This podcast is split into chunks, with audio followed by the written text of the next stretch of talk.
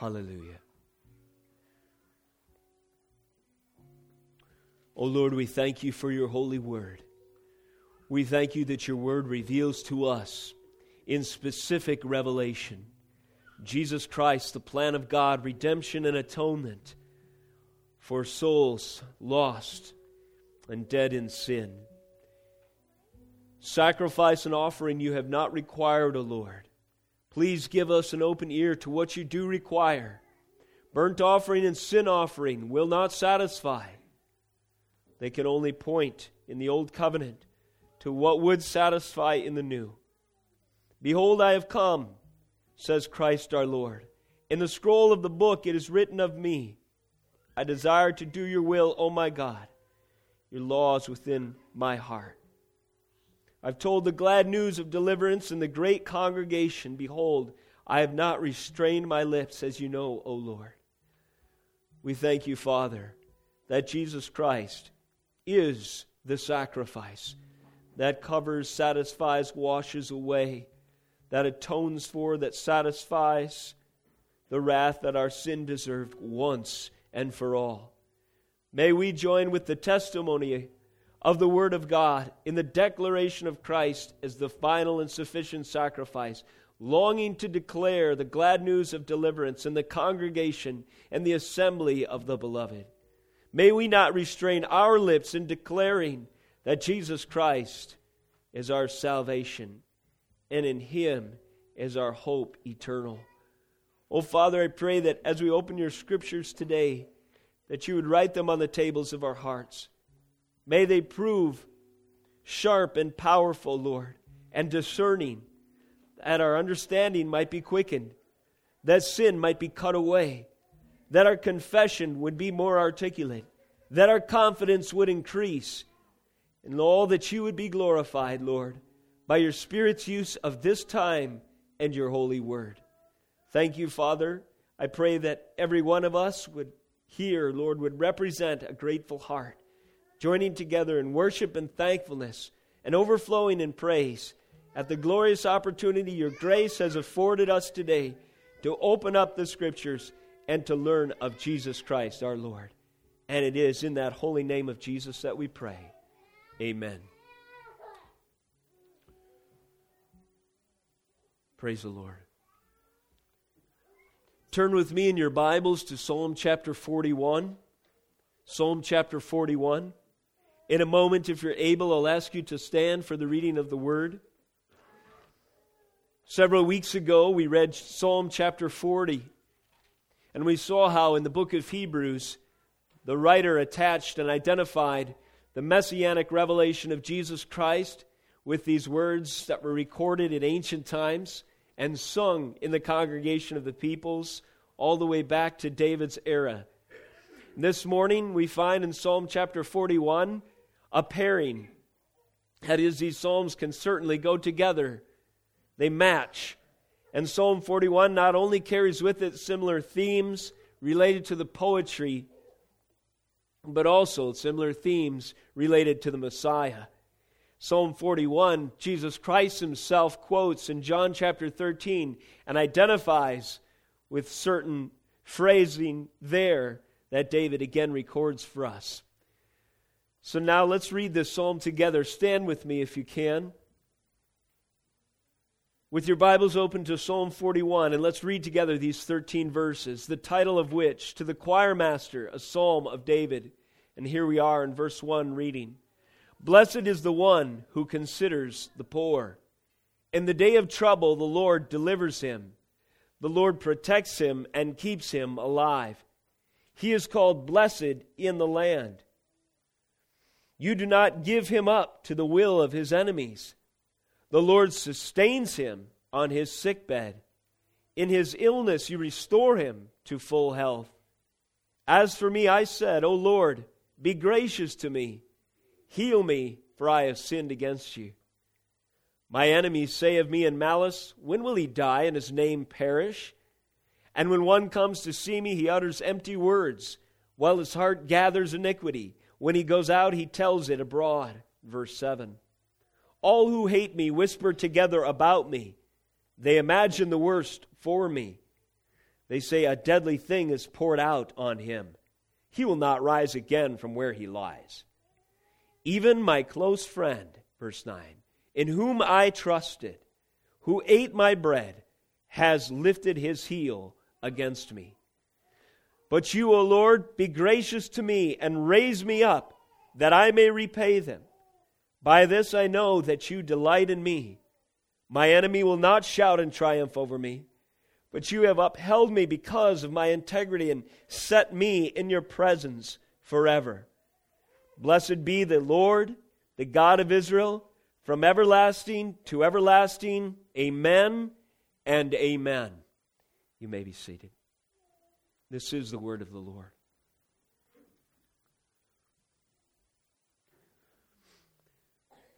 Look back several verses in Psalm chapter 40, verse 16. But may all who seek you rejoice and be glad in you. May those who love your salvation say continually, Great is the Lord. Verse 17 As for me, I am poor and needy but the Lord takes thought for me. You are my help and my deliverer. Do not delay, O my God. Psalm 41, verse 1, follows on the heels. In the way it appears in our canon, with verse 1 Blessed is the one who considers the poor. In the day of trouble, the Lord delivers him. And so 41 appears as a sequel after 40. Psalm chapter 40 closes with this note of neediness and desperation, the psalmist identifying with the lowly elements of society. He uses the economic analogy to describe his plight I am poor and needy. He also says in that verse, You are my help and my deliverer. Do not delay, O my God. There's this anxious cry, there's this importunate plea O Lord, do not wait, because in my neediness and my desperation, in my famished state of soul, I am indeed poor and needy and fragile. And so, in the next verse of the next chapter, we see that the psalmist's assurance of answered prayer has arrived when he declares that those who ask in this way, those who plead recognizing their infirmity and their fallibility and their desperation, they are among those who can say, Blessed is the one who considers the poor. In the day of trouble, the Lord delivers him. And so we see a theme here tying the two together of poverty. Psalm 41 is a fitting song to follow Psalm 40. The preceding psalm's last verse, which includes the phrase, As for me, I am poor and needy, presents a fitting introduction for the next hymn. This psalm is the final installment, that is Psalm 41, is the final installment in the first of five divisions in the Psalter. If your Bible notes this, you'll see at the bottom of Psalm 41 the title of the next segment of Psalms, Book 2. The book of Psalms is divided into five books, and we're here concluding the first with Psalm 41. And so this is where we are in the record. In this marvelous poem, let me back up. Psalm 41 presents a fitting introduction. Psalm 40 presents a fitting introduction for the next hymn, Psalm 41. And this psalm that is our focus of our study today is the final installment in the first of five divisions of the Psalter. David's inspired pen expounds multi dimensional revelation. It's fitting for every age of redemptive history, as we will soon see. In this marvelous poem, Christ appears like a shadowy but unmistakable figure on double exposed film. Jesus himself identifies with David's ode, as we mentioned in John 13, and we'll cover that as we close this message later. Let us praise the Lord from everlasting to everlasting, even as verse 13 declares by way of vow is the position of the author, declaring to the Lord, the God of Israel, from everlasting to everlasting these praises, and with the double certainty in closing, Amen and Amen. It is my prayer that the Holy Spirit would move us to praise the Lord from everlasting to everlasting for his glorious and gracious truth, here revealed especially as it appears so much more glorious to us from our vantage point in the redemptive historical narrative of God's great salvation. In Psalm 41, here is Christ proclaimed in double exposed poetic photography. I've titled this message Double Exposure. Film is getting a little obsolete, and with digital cameras these days, you'd have to accomplish this uh, ph- photographic feat another way, uh, Photoshop or something like that. But back in the days of film and 35 millimeter cameras and so on, every once in a while you would have a roll of film and you couldn't remember if you had used it or not, and you might put it back in your camera having already taken a full roll of pictures. And what, will ha- what would happen then in that case is each uh, film frame would be double exposed. You would have two subjects in one photograph. The first roll of film might be a skyline or a sunset, and the second time that frame came around might be a picture of your daughter or your son. And so you had two subjects this scene from nature and this identity of a family member. And that is a fitting analogy, I think, to describe what is often the case in the book of Psalms. Sometimes in the Psalms, there's a double exposure, if you will. It's one piece of film, namely the poem, but in it we, te- we see two images. We often see the image of David and his immediate circumstances, and we also often and usually, this is the case. We see the image, if it couldn't be said in every psalm, of Jesus Christ, our Lord. There is a relationship between the two. And we can never emphasize this enough because the New Testament introduces Christ as the Son of David. We cannot understand or know Christ as the Bible would have us understand and know him unless we see Christ in the Old Testament record, particularly his relationship to David. And so it behooves us in our psalm study to look for those double exposures. Look for those psalms that are a picture of David and a picture of Christ. And in your study, you'll find psalms like Psalm 41, showing us how this is a message for a sinner like David crying out for salvation, for hope in dire circumstances, and also how this is a prophecy of the one who was to come, Jesus Christ our Lord, who would be the ultimate answer to David's prayer as he cries for help. Under the debilitating circumstances of sin, enemies of the soul within, enemies of the soul without, and anything else that David, that moved David to cry out in petition and also moved him to praise. A heading for three points for you this morning to develop this point a little more. The heading is a multi perspective study of Psalm 41 reveals the following. That is, two perspectives primarily. Well, actually, three. But think of that double exposure. As we, as we study Psalm 41 from the perspective of Christ, we'll see things highlighted and emphasized. As we also study Psalm 41 from the perspective of David, a more personal perspective, we can find applications in that way as well, and we'll consider it as a, in its literary context. Point number one, we'll start there poetic and literary situation. Situation meaning location. What is the significance of the context of this as a poem, a literary work, and its situation in the Bible? Let's study Psalm 41 and consider it from that perspective this morning. Secondly, personal applications. As we consider its author, its human author, David, let's consider what we can learn from Psalm 41 related to the plight of a representative individual like David, someone we can relate to and, and in that study draw personal application for our own life.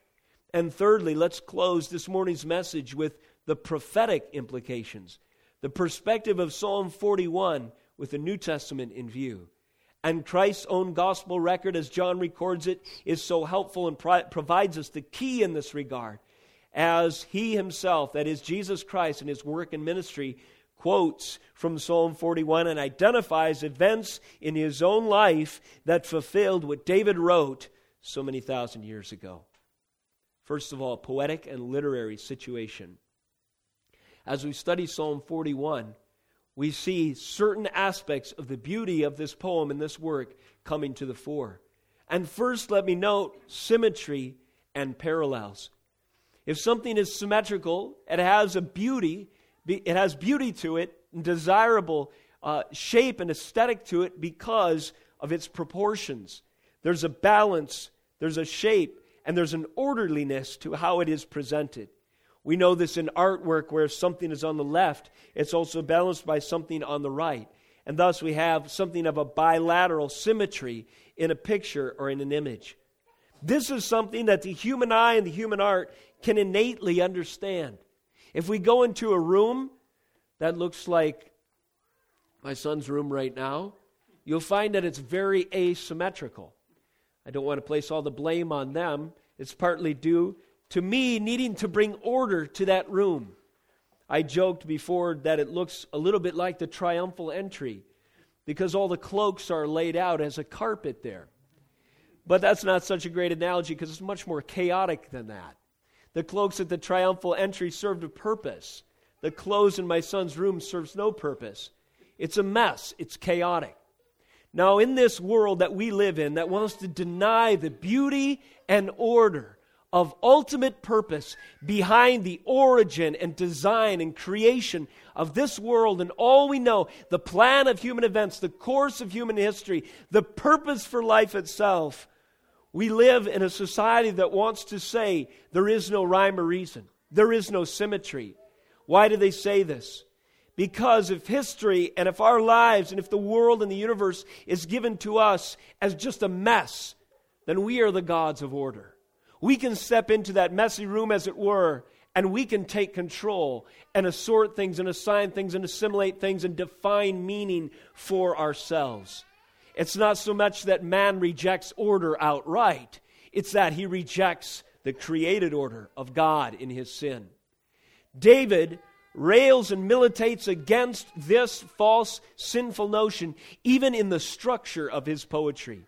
David doesn't write as some avant garde, modernistic, relativist, modern art with a bunch of ambiguous statements. No, he cuts to the quick and he states emphatically with parallels and clarity, drawing from Old Covenant history and proclaiming New Covenant truths by way of prophecy, that God is a God of order and there is symmetry and beauty.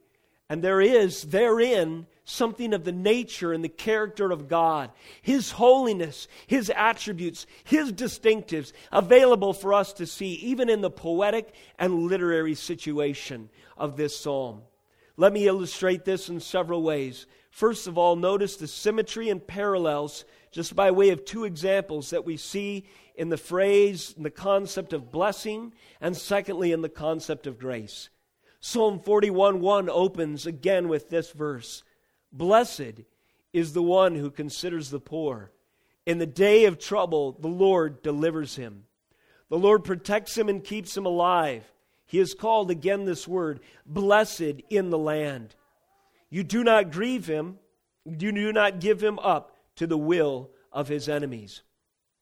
David declares at the introduction of this ode here, this song, that blessed is the one, that is, the favor of God has rested upon the one who considers the poor.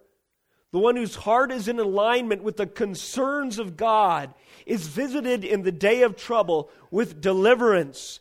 The Lord protects him, the Lord keeps him alive. Thus, the theme of blessing is upon in the beginning and introduction, the grace beseecher, the one who seeks for, who depends on, who appeals to God's grace. Oh God, says David, in so many words, I am in trouble. I need your deliverance. I am one who is in a dangerous way. I need your protection. I am one who is a hair's breadth from death. Only you can keep me alive. I am in one who is a stranger, an outcast, and under the judgment of God, unless I am within your protected and covenant place, the land. Thus, there is a blessing upon the grace beseecher that is seen in the introduction of this psalm. But in beautiful symmetry, David just doesn't seek for blessing and declare that blessing comes vertically from heaven down to the one who is in good standing with the Lord. But in symmetry and in parallel, he says at the close of his work in verse 13, Blessed be the Lord, the God of Israel, from everlasting to everlasting. Amen and amen. Thus, we are to understand a relationship with the Father that is two ways a co communication. That is, a speaking, an exchange of friendship, an exchange of ideas that is not just one direction, but two. There is a blessing that comes upon the beseecher, but there is a blessing offered from the same to and towards the grace bestower. In this picture, we see that in David's song, there is evidence declared and there is faith that God will restore the communion that was lost in Eden. Adam walked with God in the cool of the day, with the sweet exchange of uninterrupted, holy interaction, a perfect union with his identity and the one who had given him his purpose and calling, who had ordered his steps, who had breathed into the dust that became his body, who had animated and called and purposed him to steward his earth. This relationship was severed and broken, as we know in the fall. And thus, the free flow of communication was blocked by the flaming sword of judgment and there was no bridge to be built by the effort and plans of men. But David prophesies of a bridge that would be erected by a sovereign God himself, who would first bless from heaven upon those who are in trouble. And upon receiving that blessing, they would then respond with corresponding blessing. Blessed be the Lord, the God of Israel, who has given me a place in the land who has protected me, who has delivered me, who has considered me, who has not given me up to my enemies. Thus, there is a blessing upon the grace beseecher, the one who cries out in its neediness for Christ. And then there is from his cry a blessing to the grace bestower. Let's consider the poetic and literary situation, its symmetry and parallels by David's twofold reference to grace. Grace is referred to in verse 4. As for me, I said, David in the first person, O Lord, be gracious to me, heal me, for I have sinned against you.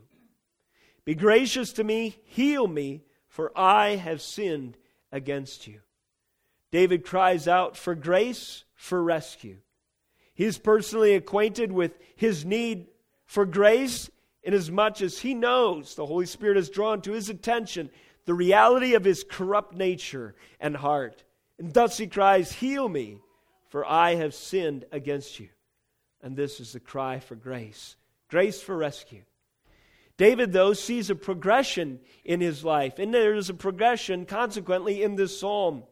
Grace is not only there to rescue, grace is not only there to save, but grace is also there to restore we move to verse 10 and we read, But you, O Lord, again, be gracious to me and raise me up that I may repay them.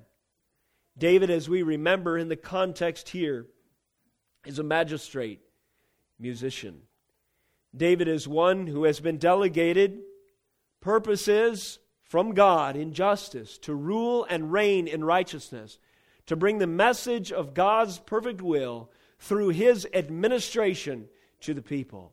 And as much as David was faithful to do that by his grace, he was testifying to the attributes of God in his anointed calling as a magistrate, as a ruler.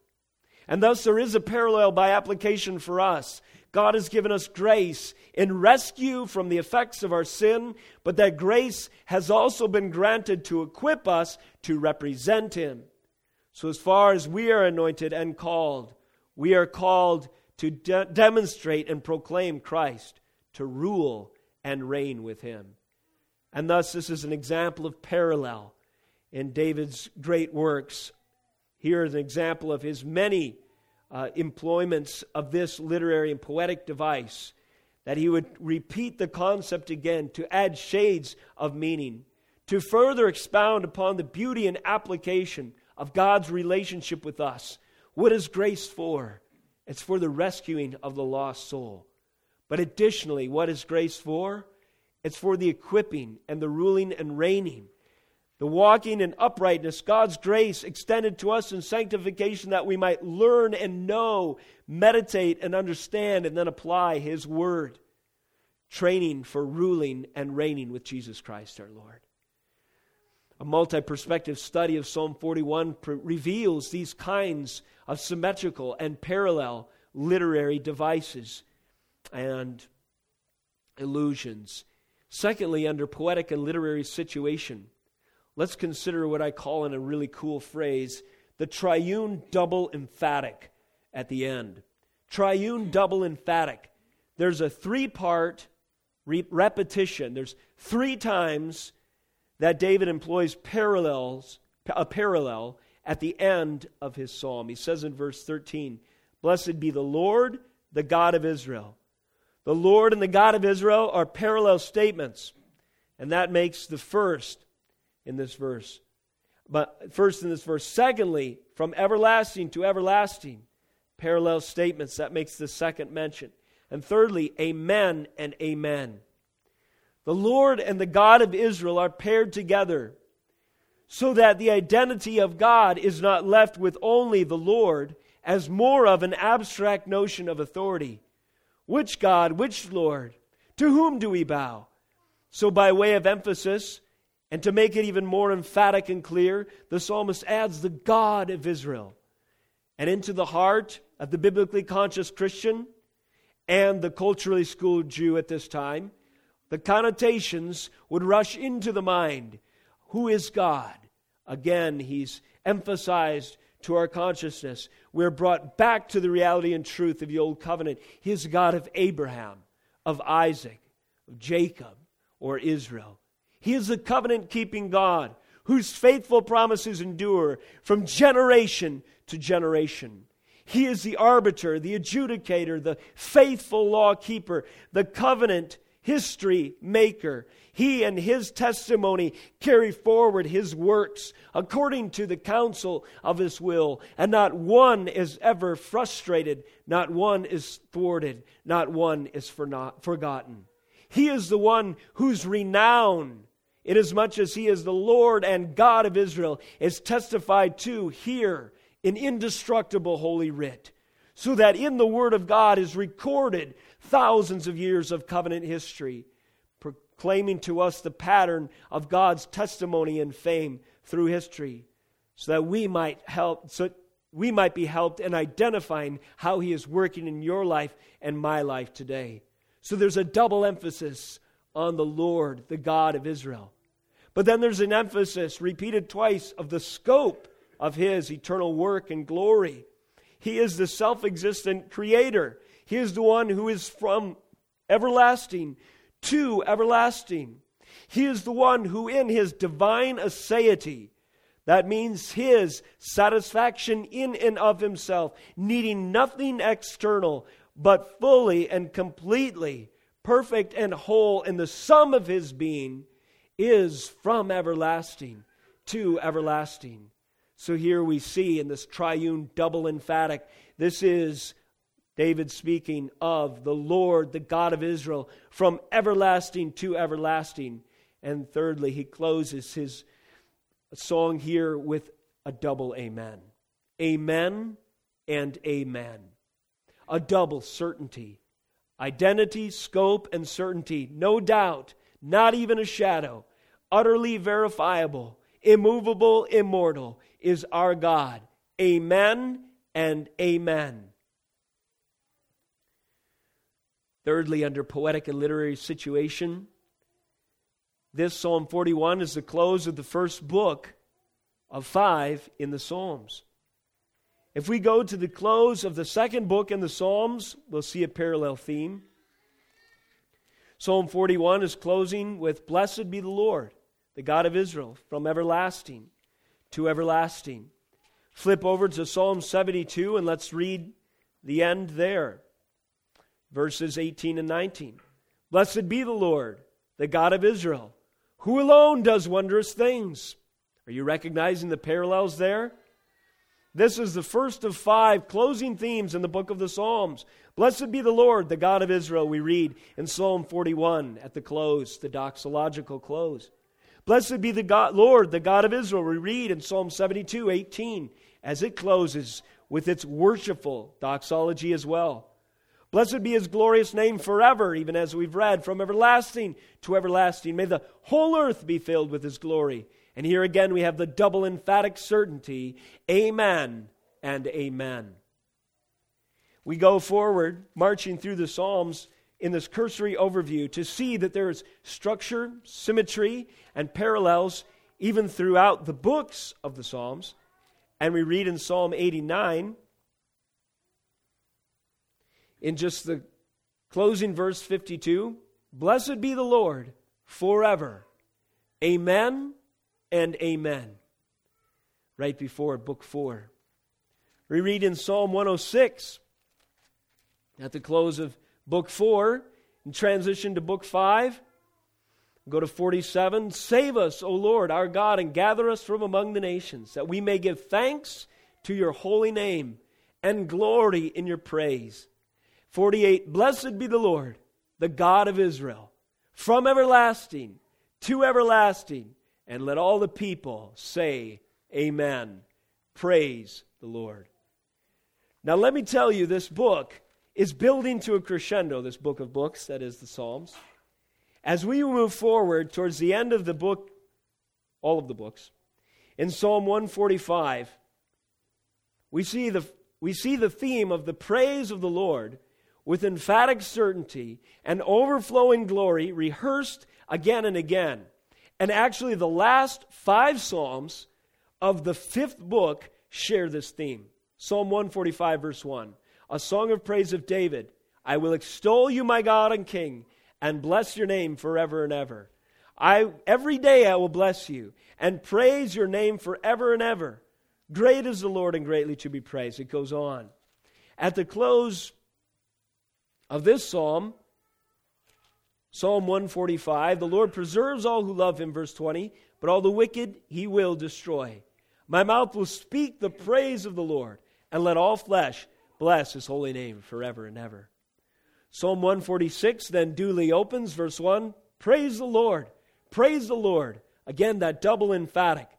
O my soul, I will praise the Lord. And there it is a third time. As long as I live, I will sing praises to my God yet a fourth, while I have my being. Verse 10 The Lord will reign forever. Your God, O Zion, to all generations. And the psalm duly closes Praise the Lord. 147 1 Praise the Lord, for it is good to sing praises to our God. Psalm 147 20 He has not dealt Thus, with any other nation, they do not know his rules. Praise the Lord. 148 1 Praise the Lord, praise the Lord from the heavens, praise him in the heights. Praise him, all his angels, praise him, all his hosts, praise him, sun and moon, praise him, all you shining stars, praise you, highest heavens. It goes on with references to pray. The end, verse 14 He has raised up a horn for his people, praise for all his saints. For the people of Israel who are near him, praise the Lord. Psalm 149 1 Praise the Lord, sing to the Lord a new song. It's praise in the assembly of the godly. And then verse 9 To execute on them judgment. Written, this is the honor for all his godly ones. Praise the Lord. 150, verse 1. Praise the Lord. Praise God in his sanctuary. Praise him in his mighty heavens. Praise him for his mighty deeds. Praise him according to his excellent greatness. Verse 3 Praise him with trumpet sound. Praise him with lute and harp. Praise him with tambourine and dance. Praise him with strings and pipe. Praise him with sounding cymbals. Praise him with loud clashing cymbals. Let everything that has breath praise the Lord. Praise the Lord. This book builds to a crescendo, and the praise of the Lord is its theme. And the last five chapters of the fifth and final book build in the imagery and in the clear, emphatic statements of the glory of God until we have in our, our mind's ear clashing cymbals, raucous noise, a waterfall of praise, a thunderstorm of glory, a crescendo of God's almighty power. The poetic and literary situation of the Psalms is indeed glorious. It's indeed intricate. when we think about these themes, how they're woven together. When we think of the years that they were preserved and how they were dutifully recorded. When we think, as we do the rest of Scripture, the multiple authors and the ups and downs of historical ebb and flow by which these Psalms were carefully preserved as the precious treasure they are, the poetic and literary and historical situation of the Psalms, including Psalm 41, comes further into view, reminding us that this that we are reading this morning is the Word of God, and it is self evidently the Word of God.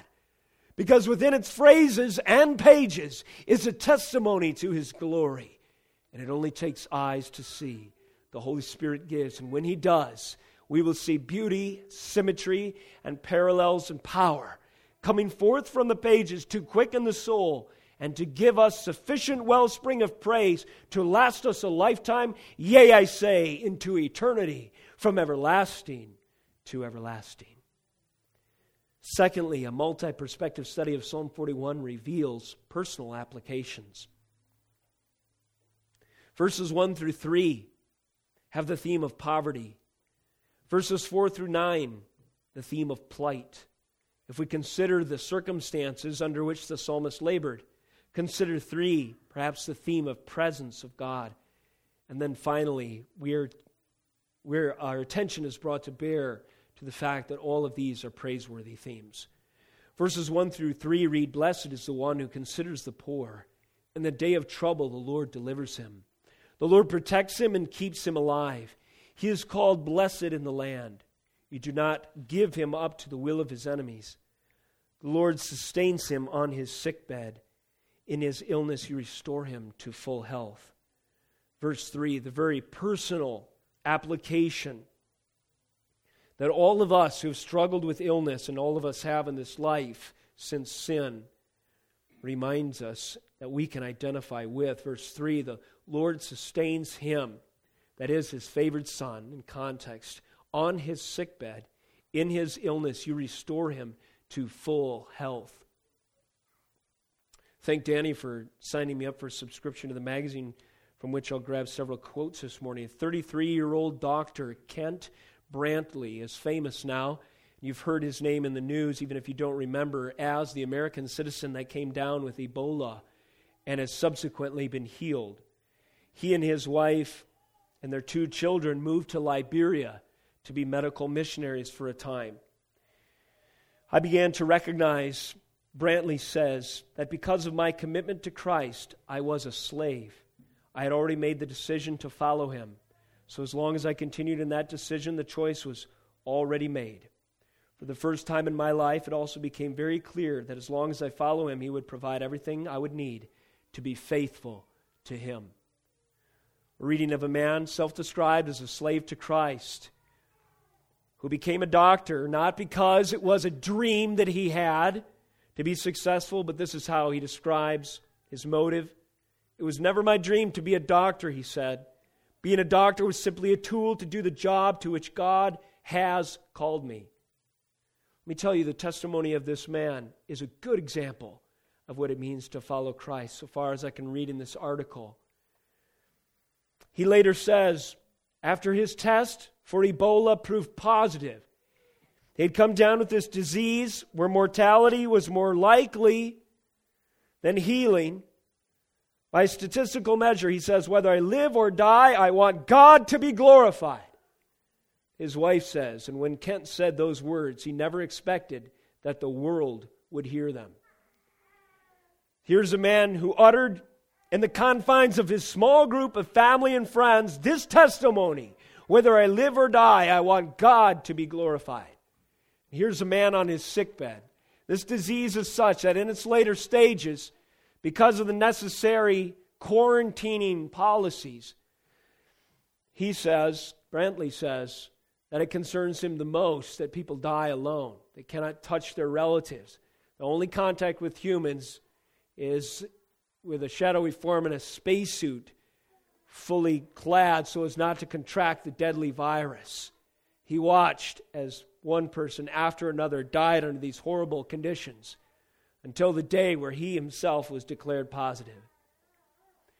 Now, his story and his testimony and his prayers were answered in a way that proves Psalm 41 3 true. The Lord sustains him on his sick bed.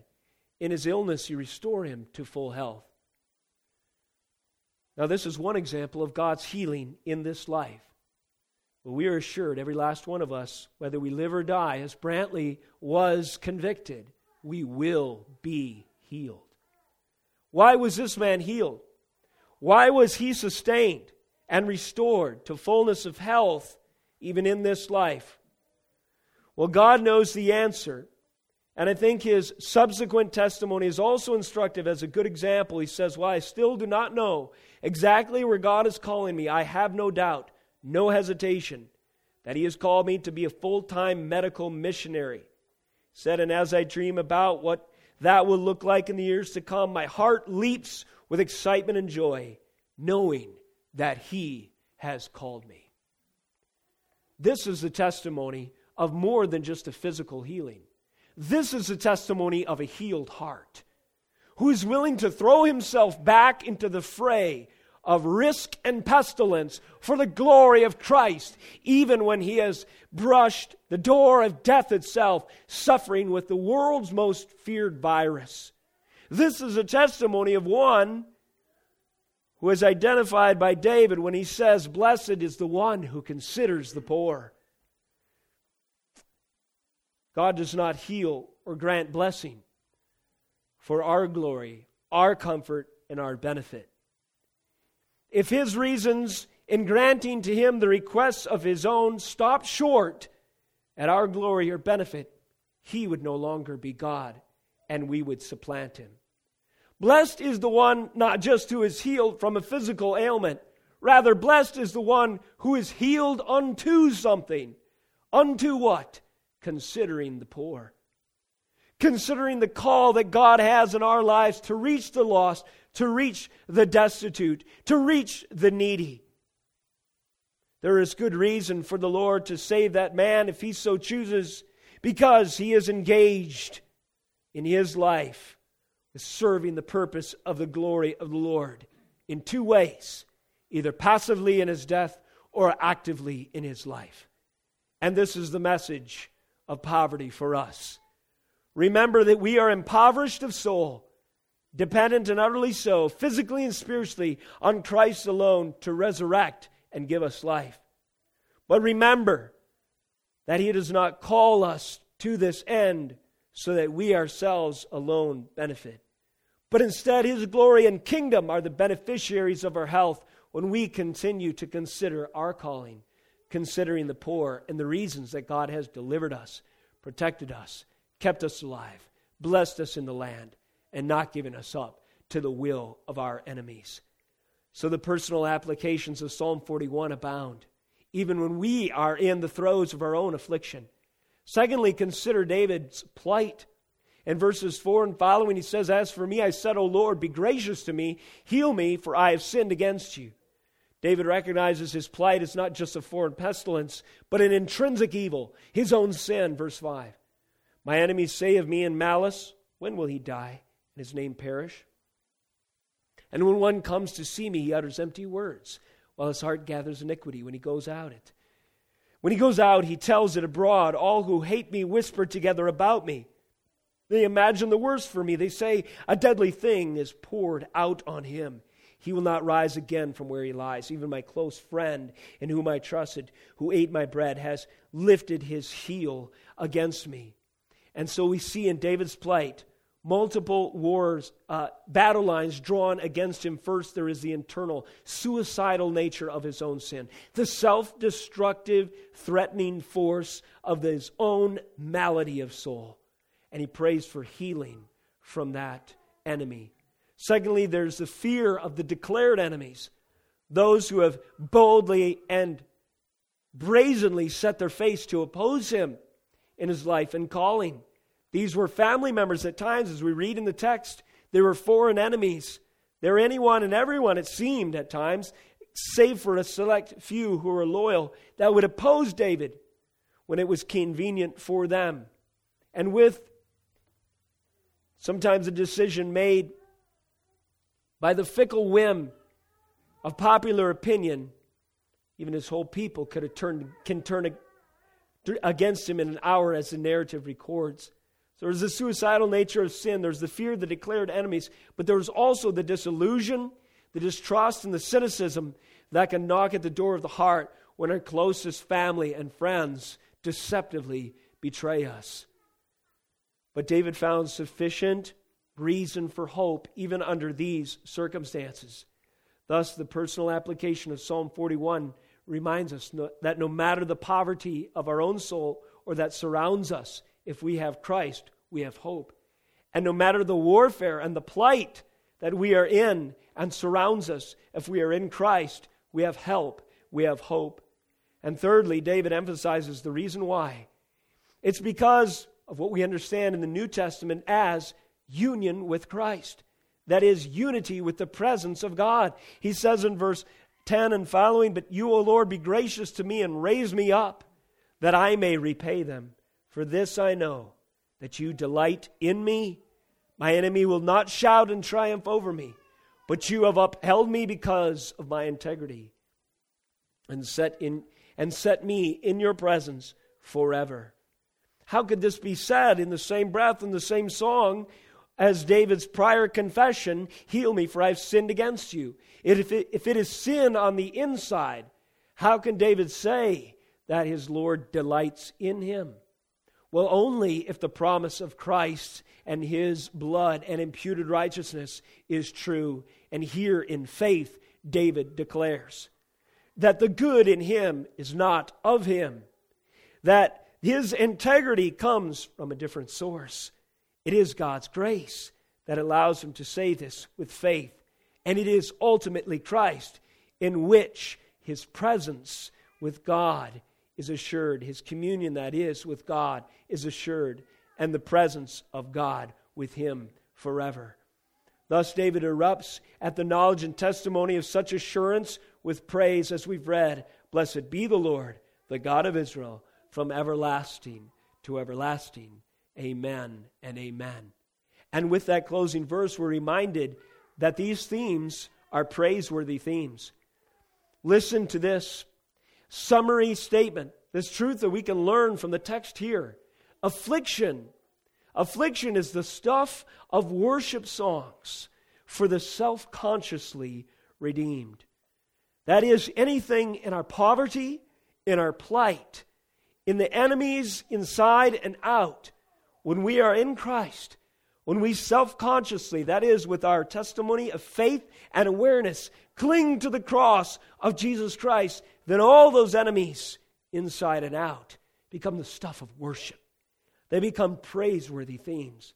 The old me that I confess is dead, I can now freely testify is a war trophy for my conquering Messiah. The parts of me that would war against God's will and purpose for my life. I do not have to fear them anymore because his armaments are sufficient. I only fear the Lord, and in so doing, what would otherwise distract and destroy the soul and utterly deceive, blind, and kill and condemn, as now an enemy under the foot of the Messiah. And he shall reign, as we previously read, until all his enemies become his footstool. And this is the testimony of the Messiah. And if you have enemies in your own life, which will one day be fully and finally, evidently under the feet of Christ, even as your assurance is that they are there in his finished work, then the poverty and plight that you have wrestled with and dealt with become praiseworthy themes. Finally, in consideration of Psalm 41, from a multi perspectival approach, it reveals to us prophetic implications. Consider, I won't read the whole psalm again, but consider the shape as we've noted thus far. Verses 1 through 3 talk about a poverty and a humility, a dependency and a consideration of the poor. Consider David, the magistrate, who himself never has to beg for a dollar ever again. Now, presumably, in his exalted position of wealth and affluence and authority, can command servants at will, who has riches overflowing, who never has to go hungry again. After all, he is king of a prosperous nation. Yet this man, though he is occupying a position of privilege, understands it is so important to not become distracted and hardened and jaded in the good times, but to consider the poor. To have his heart and mindset conditioned by grace, and to remember to condescend to those who God has called him to help, even as God has condescended to him. So that's the idea there, a theme in the first three verses. Secondly, consider that David laments a betrayal, betrayal even unto the threat of death. David is fear, uh, afraid of losing his life. He said a deadly thing. Others have said a deadly thing has poured out on him. Thus, in the testimony of the onlookers, they don't see any good reason that things will go well with David, but they expect him to crash, to burn, to die. And this includes the context of close associations, presumably friends, well, indeed, friends, verse 9. Friends in whom he has trusted, and among whom he has eaten bread, shared fellowship and meals with, who've lifted up their heel against him. And then, thirdly, in the sections of this psalm, verses 10 through 13 are a context of resurrection and ascension, if you will. But, O Lord, be gracious to me and raise me up. Raise me up, that is, from the threat of death, but raise me up also, as we've mentioned, unto ruling and reigning. Set me in your presence. That is, place me in a position of authority and prominence and influence. Use me, O God, Lord of Israel. And so here we have the shape. Now, if you turn with me to John 13, I think we can see a shape of gospel truth echoed in these thoughts we've just pondered, even in the declaration that Jesus makes in the teaching that he offers his disciples at this time in his ministry. Notice, first of all, in 13, verse 2, what Jesus does, this act of condescension, if you will. And when I use that term, I simply mean it in this way that those of higher, or him of higher position and authority, graciously stoops or brings himself low in humility to help others who otherwise would be stranded. Verse 2 During supper, when the devil had already put it into the heart of Judas Iscariot, Simon's son, to betray him. Jesus, knowing that the father, father had given all things into his hands, that he had come from God and was going back to God, rose from supper. Notice the context of supper here, the sharing of bread. Verse 4 He, Christ, laid aside his outer garments. Notice the posture and context of this event. Laid aside his outer garments and taking a towel, tied it around his waist. Then he poured water into a basin and began to wash the disciples' feet and to wipe them with a towel was wrapped around him.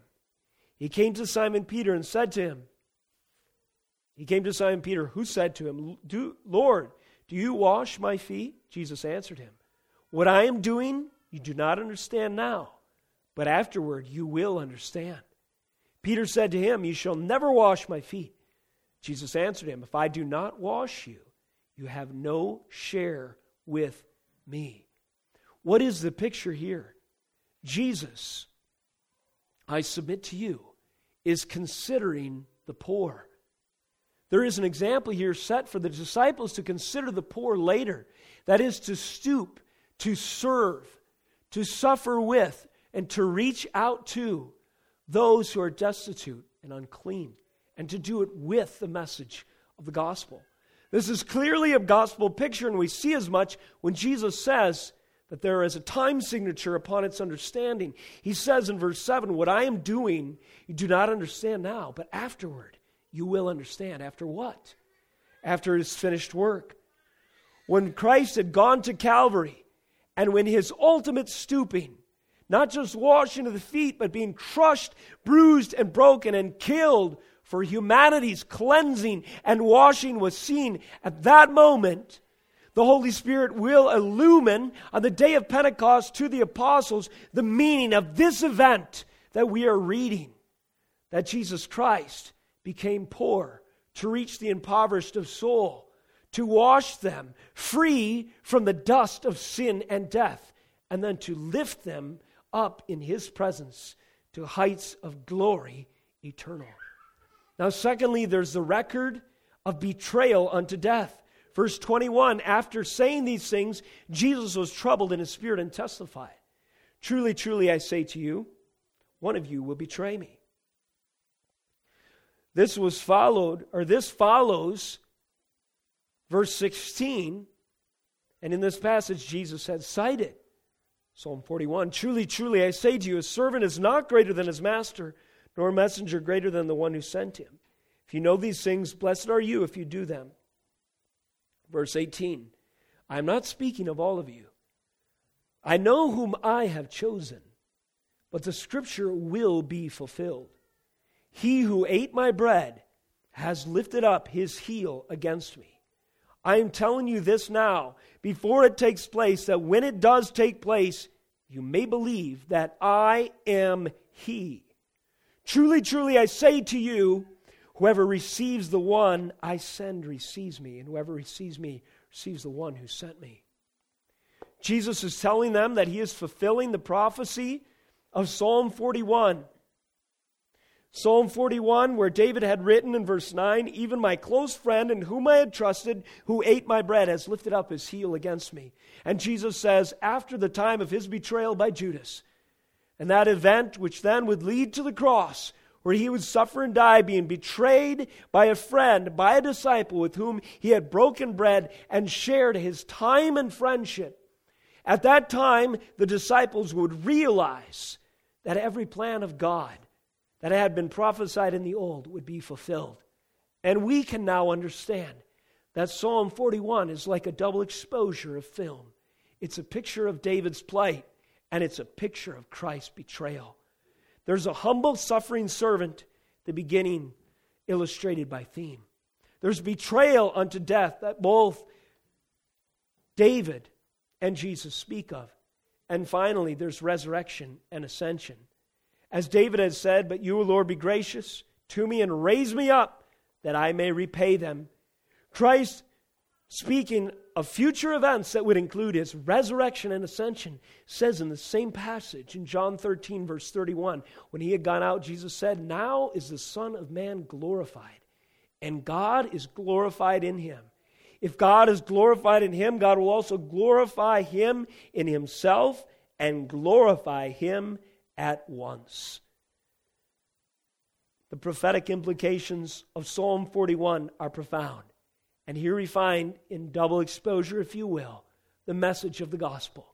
The humble, suffering servant who made himself low and of no reputation to reach those of us impoverished in our sin who otherwise would spit on his face with the Holy Spirit's illumination of the gospel and even those, and Jesus even walked among those who would betray him.